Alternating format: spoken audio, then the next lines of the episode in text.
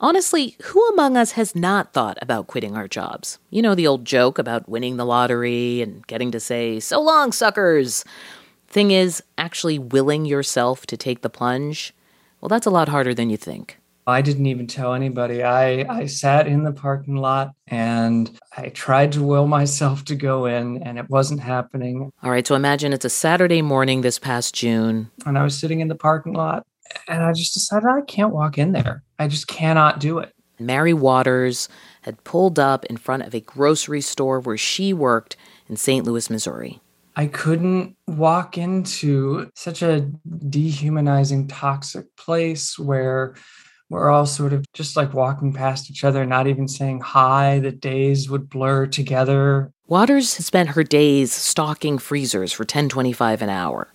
But she says customers and management didn't treat her like a human being. And on top of all that, she had to work a full year before qualifying for health benefits. That's not a great policy at any time, but especially in the middle of a public health emergency, to just let your employees come in without medical care. It made me feel like an absolute tool. She drove out of the parking lot and she did not look back. And Waters isn't alone. A year and a half into the pandemic, the number of people in the U.S. quitting their jobs is still growing. And by now, you've probably heard this moment being called the Great Resignation. The pandemic was sort of a nationwide awakening during a very stressful time. This is Anthony Klotz. He's an organizational psychologist at Texas A&M University, where he's studying the phenomenon that he dubbed the Great Resignation. It refers to the tens of millions of Americans who have quit or changed jobs during the pandemic, 4.3 million of them in August alone. He studies the question, why? Most people were reflecting on their lives at the same time that work was causing them burnout, or they were really enjoying working from home. I'm going to avoid using the term perfect storm, but it seemed like nothing like this had happened before. Consider this. More and more workers in the U.S. are quitting their jobs, some without a plan B. And it's forcing employers to rethink what their employees really need. From NPR, I'm Audie Cornish. It's Friday, October 22nd. It's Consider This from NPR. In our last episode and this one, we're taking a deeper look at what's wrong with the global supply chain. Yesterday, we talked about systems, manufacturing, shipping, trucking, that are slowing things down. At the end of the day, the supply chain is made up of people. So today, we're talking about why so many of them have left or changed jobs. Now, Professor Anthony Klotz, we just heard from him, says there are four reasons people are quitting in mass numbers. There's a backlog of resignations. So because of the uncertainty during the pandemic, people who otherwise would have quit their jobs did not. The second factor, burnout. Again, think back to Mary Waters. Everybody's got their heads down trying to survive this thing. Burnout is a predictor of turnover because one of the only cures from it is getting away from that which burns you out. The third factor is what some have called the pandemic epiphany. People question their relationship with their jobs and realize they want something different. During the pandemic, because there was a lot of death and illness and lockdowns, we really had the time and the motivation to sit back and say, do I like the trajectory of my life? Am I pursuing a life that brings me well-being? The pandemic definitely led to some rethinking about priorities. You know, it makes you realize that there's more to life than work. Callie Ebenstein spent 7 years working her way up to the position of production manager at a brewery in Athens, Georgia. She says she loved producing something that brought people joy, but the thing that kept me up at night, the thing that woke me up in the middle of the night was my job. I was in a position at the brewery where a lot of responsibility fell on my shoulders. And at times, the lack of institutional support made that job harder. And the balance between what I was getting out of the job and what the job was taking from me tipped very solidly in the direction of leading me to leave. She quit at the end of July. Now, financially, she was able to stay home, be with her wife, take care of her garden and her chickens. We got a half dozen hens a month ago that we were hoping to raise for egg production. The ability to work from home, or the fact that employers were forced into a kind of flexibility, is another reason Klotz says a lot of people are quitting. So you figure millions of Americans get to work from home, and as human beings, the need for autonomy is one of our fundamental human needs, and we don't tend to give it up once we're given some personal freedom. So I figured there'd be a number of people who would quit rather than go back to the office. Even prior to the pandemic, I had already started considering making a change. Tamara Mahmood worked as a physician's assistant for 12 years for a local hospital system. Healthcare, I think, obvious to everybody, has been a system under a great deal of strain and pretty stressful job to have. Patient loads increase almost day by day. And our hiring capacity was never keeping up, even prior to the pandemic. But then Mahmood got sick. In March of 2020, difficulty breathing, she felt burning in her chest, and she wasn't able to access a COVID test. She recovered, but Mahmood has 3 children at home. And she not only worried about putting them at risk, she didn't even get to see them very much.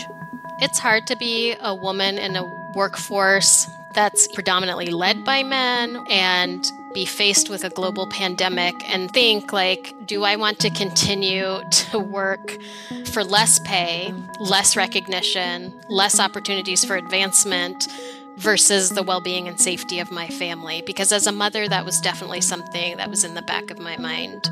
Basically, better pay or even better benefits wouldn't have been worth all that she was sacrificing. So now she has switched jobs.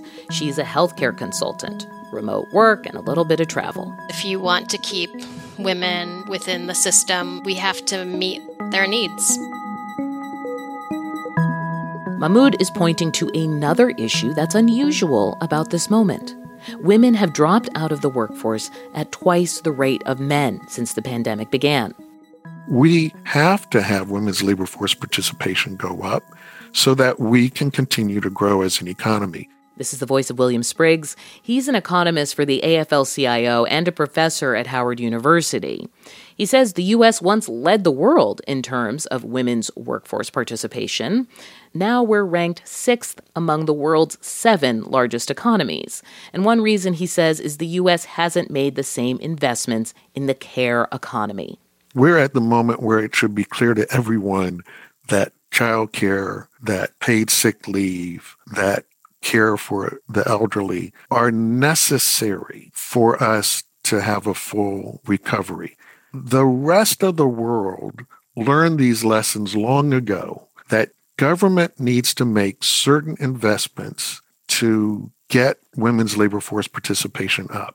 And in the meantime, he says industries like, say, leisure and hospitality, well, they've lost workers to different jobs. A lot of the workers they used to count on aren't available, and many women have successfully switched industries. The share of women in construction has been going up, as an example. The share of women in transportation and warehousing has been going up. And these are industries that traditionally were male-dominated. So it's a combination of women switching sectors and the effect of the pandemic keeping women at home. Can you talk a little bit more about what you've learned about how employers are thinking about that? Meaning, are they offering different kinds of benefits for working parents, for women specifically in that position? A lot of employers have not improved their job offers. Some employers have, but a lot have not. And a lot of firms don't have active personnel departments to really do the kind of outreach for the type and level of disruption that we've seen take place. Okay, you heard that word, disruption? The tech world knows a lot about that. How's everyone doing? Great. And the rock star of tech HR is one-time Google HR exec, Laszlo Bock. Single most important thing is to make humans actually feel like human beings. Okay, yeah, that sounds obvious. But Bock, using this ethos, now runs a company called Humu that consults with corporations big and small, trying to find and keep workers. And he says there's no longer a stigma to quitting and switching jobs. It's one of the many changes brought on by the pandemic. You know, in the pandemic, people have talked a lot about essential workers. but we actually treat them as essential jobs. We treat the workers as quite replaceable. So that's the most important thing. Remember that all the people who are working for you are actually people and should be treated as such. I want to talk a little bit about what people have been calling kind of public-facing service employers, whether that's grocery stores, whether that's fast food. This is the area where we're also seeing those help wanted signs. But are there things that they can do to make things better for their workers? Or rather, are there things they are prepared to do to make things better for their workers that they haven't in the past? You have to be willing to actually listen to what their needs are. So for example, hourly workers often get scheduled with a closing shift followed by an opening shift the next day. That's exhausting. That's a lot of extra work at the end of the day, and then you have to come in early to open.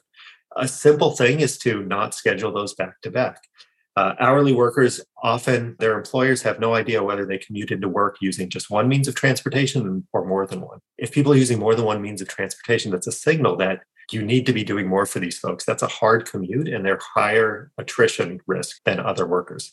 There's obviously living wages that need to be paid for workers.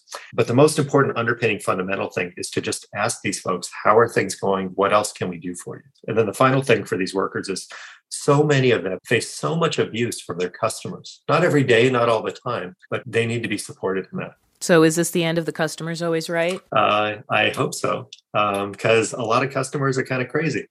It just feels like you're blowing up a couple of ideas here. The customer is always right. You're saying maybe not. Lots of people could have more flexible schedules and smarter and more humane scheduling in the service sector. Also could have been done. I mean, there's a lot here that has been revealed by the pandemic. Absolutely. And I think what's different about this moment is we have this unifying kind of pandemic experience. So everyone's going through this globally at the same time, and everyone's kind of saying, we're suffering. There's got to be a better way. And we're suffering because our jobs actually make us sick, and people have options. So my hope is that there'll be a set of companies who say, wait a minute, we can actually operate in a very different way, and not just being distributed or remote or out of the office, but actually caring for our people in a different way. Because the business benefit is we're going to be more profitable and keep people around longer and be able to attract better people. And the human benefit is the human beings actually are healthier, enjoy what they're doing, which then also benefits the business at the end. So I think there's a real opportunity.